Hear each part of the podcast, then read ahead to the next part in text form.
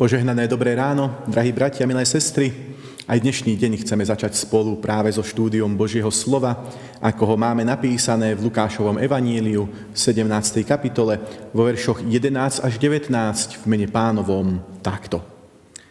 Keď sa Ježiš uberal do Jeruzalema, šiel cez Samáriu a Galileju. Ako vchádzal do ktorej si dediny, stretlo sa s ním desať malomocných mužov, ktorí zastali zďaleka a pozdvihli svoj hlas volajúc Ježiši majstre, zmiluj sa nad nami. Keď ich videl, povedal im, choďte, ukážte sa kňazom. A keď šli, boli očistení.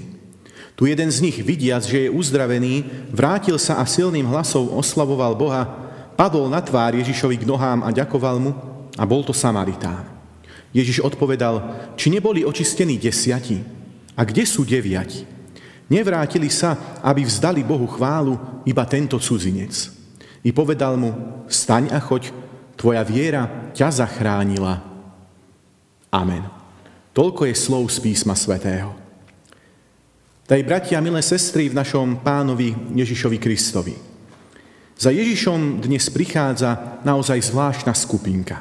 9 Židov a jeden Samaritán.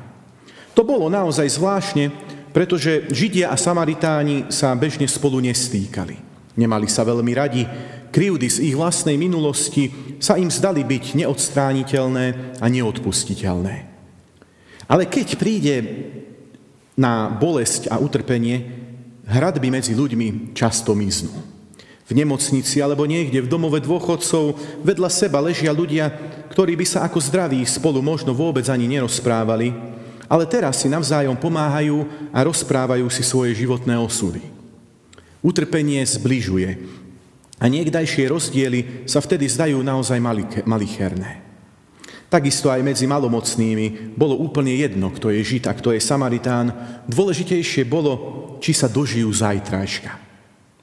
Tí desiatí už dávno stratili všetkú falošnú hrdosť a spoznali odvrátenú stranu života. No a práve oni stretnú Ježiša a spoločne volajú Zmiluj sa nad nami, pomôž nám. Ježiš im ale iba odpovie Choďte, ukážte sa kňazom. Práve kňazi v tej dobe rozhodovali o tom, či je človek zdravý alebo chorý. Či sa môže zapojiť do života spoločnosti, alebo musí ďalej žiť v izolácii. Tieto Ježišové slova, drahí bratia, milé sestry, sú skúškou toho, či mu títo ľudia budú dôverovať. Pretože mohlo sa úplne pokojne stať, že si títo malomocní povedia, to predsa nemá žiaden zmysel. Najprv sa musíme uzdraviť a až potom môžeme ísť za kňazmi. No viera niekedy znamená, že človek už dopredu koná tak, ako keby sa stalo to, čo sa ešte stále nestalo. No a títo ľudia skutočne uverili. Preto Ježiša poslúchli a išli. No a práve počas tejto ich cesty boli uzdravení.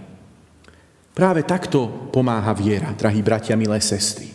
E, títo ľudia sú ešte stále chorí, ale pritom si už idú po potvrdenie, že sú vyliečení. Bola to práve ich viera, s pomocou ktorej zmenil Pán Boh ich životy.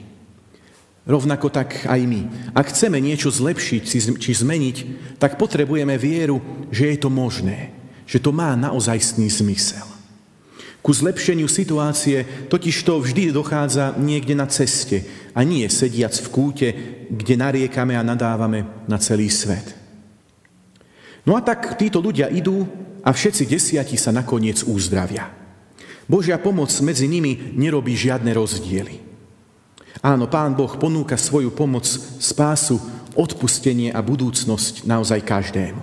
Židom, Samaritánom, ako aj nám dnes. Všetci sme zahrnutí do Božej priazne a do Božieho požehnania. Rozdiel je iba v tom, ako my ľudia na tú Božiu pomoc odpovieme. Všetci môžu a majú byť zachránení, ale nie všetci o to vlastne stoja. Deveť uzdravených pokračuje vo svojej ceste do Jeruzalema, idú za kňazmi, ako im povedal Ježiš, a tam sú prehlásení za zdravých. Prinesú v chráme obeď a môžu sa opäť vrátiť do normálneho života. A naozaj postupujú úplne štandardne podľa vtedajšieho zákona. Ničoho zlého sa nedopúšťajú. Ale napriek tomu o to najdôležitejšie nakoniec prichádzajú. Ježiš sa síce myhne tým ich životom, ale oni s ním nenadviažu žiaden vzťah. Krátke stretnutie s Ježišom, dokonca ani zázrak ich uzdravenia ich vnútorne nejako nezmení. Nikdy sa nedozvedia a nespoznajú, že to najdôležitejšie v našom živote je viera. Jeden z desiatich uzdravených sa však predsa len zastaví a vráti sa k Ježišovi. A on mu chce vlastne len poďakovať, nič viac a nič menej. No práve na to Ježiš čakal. Pretože pravda je, že Ježiš nás neprišiel len uzdravovať alebo zbavovať našich nemocí. Toto uzdravenie slúžilo skôr ako spôsob, ktorým Ježiš otvára tým ľuďom oči a srdce, aby mohli prijať pomoc oveľa dôležitejšiu a oveľa trvácnejšiu. Ježiš nesmúti za tým, že sa nedočkal vďaky. Skôr ho mrzí, že s tými deviatimi ostatnými mužmi sa asi už nikdy nestretne. Chcel im pomôcť preorientovať ich životy, aby sa mohli skutočne zmeniť a začať so všetkým od znova. Pretože iba nejaké vonkajšie zmeny, napríklad uzdravenie alebo zbohatnutie, zmena zamestnania či možno nové manželstvo, ľuďom samo o sebe väčšinou vôbec nepomôže. Svoje problémy a chyby si často so sebou ťaháme ďalej. Náš život je ale po všetkých vonkajších zmenách stále často rovnaký a naše nádeje môžu zostať naďalej nenaplnené. No Ježiš si týchto malomocných uzdravením pripravil, aby im mohol darovať to najcennejšie. Dôveru v Pána Boha a život väčší. To všetko nakoniec príjme ale iba jeden z nich. Ostatní o to prichádzajú. Sú síce uzdravení, ale mohli dostať ešte oveľa, oveľa viac. A to je naozaj veľká škoda. Desať ich bolo uzdravených, no len jeden z nich bude zachránený. Čítame v Božom slove. Ale takto vo svete už chodí. Pretože je v človeku veľmi málo vďačnosti, býva aj málo skutočnej viery a radosti.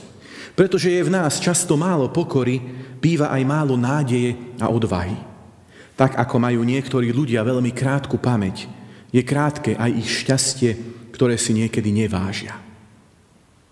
No a tak jediný, drahí bratia, milé sestry, ktorý sa nakoniec vráti, je ten Samaritán.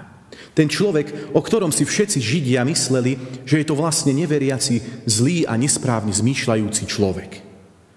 No to vôbec nie je náhoda. V evanieliách Ježišovi často lepšie rozumejú ľudia skôr neveriaci či vrcholne hriešni, než tí, ktorí patria k výkvetu náboženského snaženia. Pripomeňme si len mená ako Zacheus, Mária Magdaléna, colník Matúš, žena Kanánka, stotník z Kafarnaumu. Naopak, niekedy veľmi málo Ježišovi rozumejú ľudia z tej náboženskej smotánky.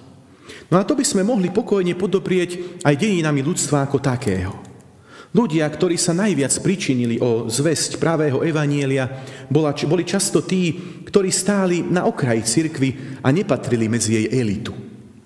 Keby sme si pozreli len mená vlastne našej vlastnej reformačnej histórie, ako boli Peter Wald, Jan Wyclef, Jan Hus, či aj samotný Martin Luther, to všetko boli ľudia, ktorí nepatrili medzi tých našich bežných veriacich. Ale možno práve preto hľadali nové spôsoby, ako dosvedčovať svoju vieru svojim vlastným životom. Je možné, drahí priatia, milé sestry, drahí priatelia, že máme vieru už ako si zautomatizovanú a naučenú, že sa nám Ježiš niekedy naozaj až stráca a my k nemu už nevieme iba normálne prísť a obyčajne poďakovať.